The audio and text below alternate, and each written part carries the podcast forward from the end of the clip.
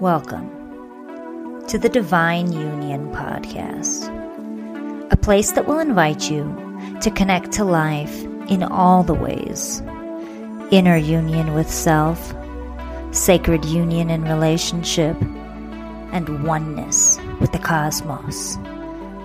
An invitation to expand your edges so you can live this life fully with all of your being. I'm your host, Nicola Navon. Hello, beautiful beings, and welcome back to the Divine Union Podcast. And today, we are going to be talking about why dimming your sexual energy can desexualize you when you're in a relationship. And what does this have to do with divine union?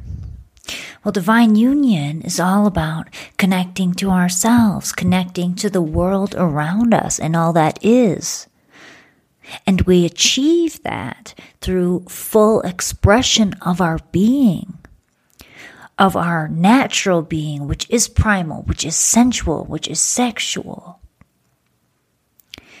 And divine union is also about achieving unity in partnership, in relationship. And when we are in relationship and we are fully expressed in who we are, and our partner gets to see us in our fullness, in our bigness, without shame, without fear, without guilt.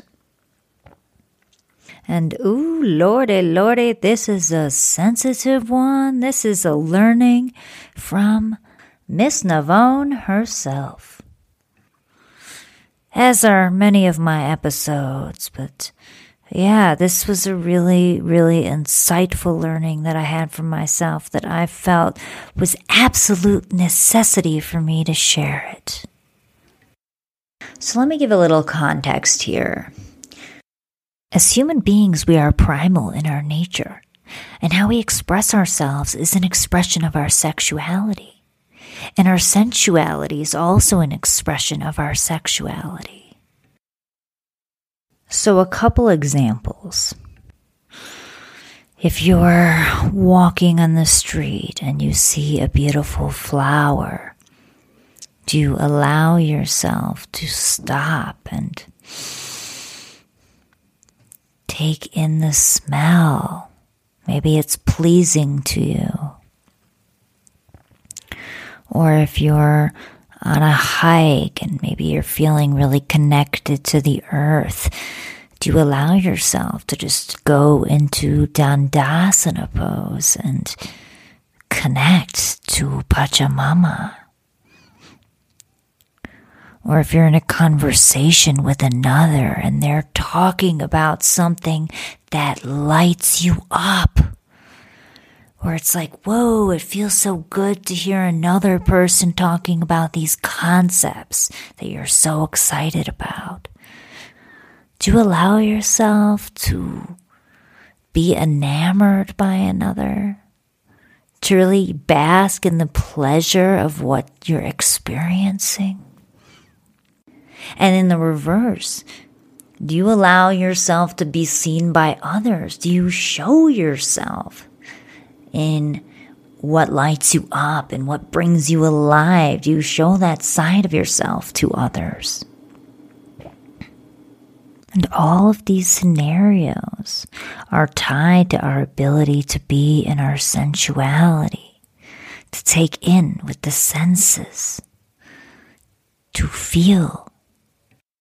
And it's so important not to shut down this part of ourselves to the rest of the world when we're in a monogamous relationship. And this happens so often because it's a sensitive thing to navigate, to understand, okay, how can I allow myself to experience connection and intimacy with others, because we all desire that as human beings. And if we do not allow ourselves to feel that, whether it be with the opposite sex or the same sex, And for the sake of ease of this episode, I will use the term male and female. But just know that this applies to however you identify, or non-binary individuals, and in whatever form of relationship that looks like for you. What can happen in monogamous relationships is when both parties don't allow themselves to be in connection with others, to have deep conversations with others, to allow yourself to be seen by others.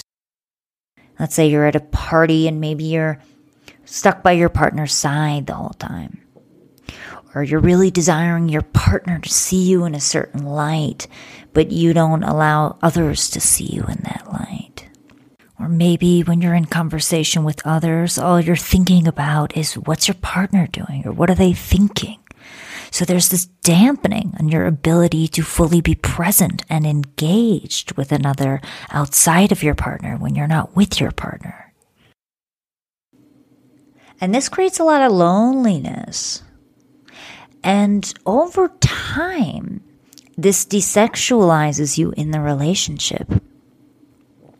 Because what happens is we're so used to dimming our light around others, dimming our light around others. And we're not used to leading double lives unless we're master manipulators, right? I dim my light around these people, but not with my partner. And so eventually that dimming of your light consistently, it trickles into your relationship. And then before you know it, you're dimming your light with your partner. You forgot you even had one to begin with. You become boring and bland. And hot damn, I've been there. So I get it. So now let's look at another scenario. Imagine you're at that same party and you see your partner fully engaged in conversation with a group of people, lit up, telling a story. People are engaged. They are enthused. They are enamored. And when you see that and you are like, yes, that is my partner. That reminder of this amazing person that you are with. And that gives you a jolt of energy. And that enhances the desire that you have for your partner. And that also enhances your partner's emotions, because they are feeling good. They are feeling worthy. They are feeling loved. They got their endorphins up, and that's only going to help your relationship. So it doesn't have to be a threat.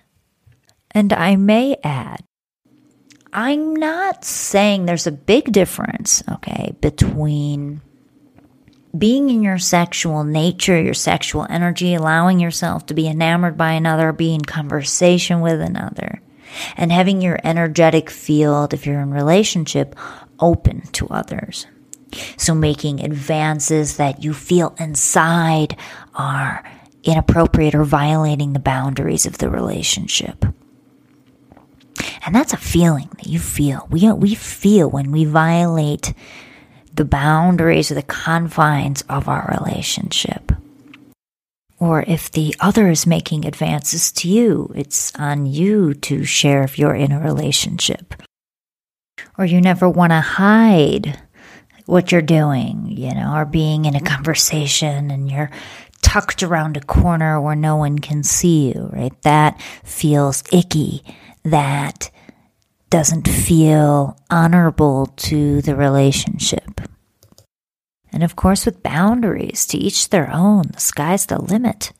It's around having a conversation around it. What are you both comfortable with?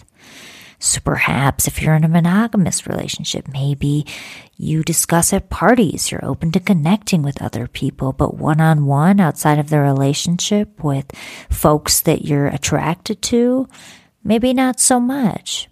But perhaps there was a friendship that was developed prior to the relationship occurring.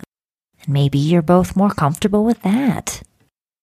Or maybe not. Maybe that's not okay with you. And it's really to each their own when it comes to boundaries. And maybe it's looser than that. But the point is, it's a conversation to land on something that both parties feel good about. So what are some ways that you can remain in your light and be your vibrant, alive self without dimming your sexual energy? One way is ritual. Doing rituals connects us to the primal. And the primal is our primal, sexual, sensual nature. And what's interesting about ritual is ritual doesn't require anyone outside of ourselves. And ritual can look like anything. Perhaps you like to start your mornings in silence with gratitudes for life or for the day before. Maybe you like to sip your morning tea or coffee or whatever your beverage of choice in silence and look out the window and admire nature and listen to the birds for fifteen, twenty minutes. Or maybe every Sunday you like to go on a hike and collect beautiful treasures from nature and do a ceremony at the end where you are honoring Pachamama. And maybe then you want to ask for what you want to call in for the next week, month, year. The ritual is a consistent practice, something that you do regularly to stay connected to yourself and grounded and to stay connected to nature because we are nature. Another thing that's useful is if you're in relationship,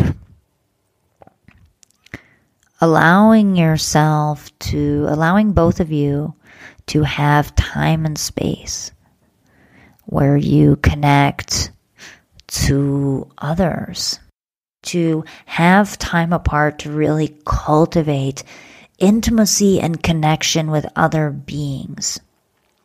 And I mean quality time, where you are really sharing yourself with another, talking about things that inspire you and excite you, that you're passionate about, so that you feel fulfillment in the relationship. And it's also a powerful practice to do things that are with your partner in the presence of others, and really encouraging each other to connect with others or supporting that if they're naturally extroverted. Because you really get to be seen by your partner in a totally different light. And you get to see your partner in a totally different light. And you get to experience your relationship in a powerful way. And the more that you can feel comfortable in the coupledom doing that and fully being yourself, whether you're wild, vibrant, silly, playful, whatever it might be, and allowing yourself to be witnessed by others and witnessed by your partner in these environments is going to enhance the passion in the relationship. And if this is totally new for you, that's okay. It's just a matter of initiating the conversation. Okay, we are going to this event next week, and I'm feeling like it's important for us to make an effort to connect with other people, individually and together. And so I am going to probably break away at some point in the night or like, ah, uh, or I might break away a couple times, and you can work out what that looks like. Maybe it's a nod. Maybe you let the person know, whatever you feel good about. And then of course, you know, if you are desiring to reconnect, you can always come up to me or put your arm around me, and I'll know that you, you know, want me to spend some time with you, right? It's just communication, but it's important to actively practice this. And you never dim that light for a moment so that you can be your most wild, free, unapologetic, fully alive and vibrant self no matter who's around. And that, that, my friends, will do wonders, not only for yourself, but for your relationship. Thank you all so, so much for tuning in today as we discuss the importance of keeping that light shining bright, keeping our sexual energy open and vibrant and alive as we navigate life and love and relationships. And if you like today's episode, leave me a review so that we can bring more of this medicine to the world. And feel free to check me out on Instagram if you're desiring to learn more, at Nicola Navon, and my website is nicola navon dot com. I'll have it in the show notes as well. Thank you all so, so much, you beautiful beings. I look forward to seeing you next week. And until then, may all your unions be divine.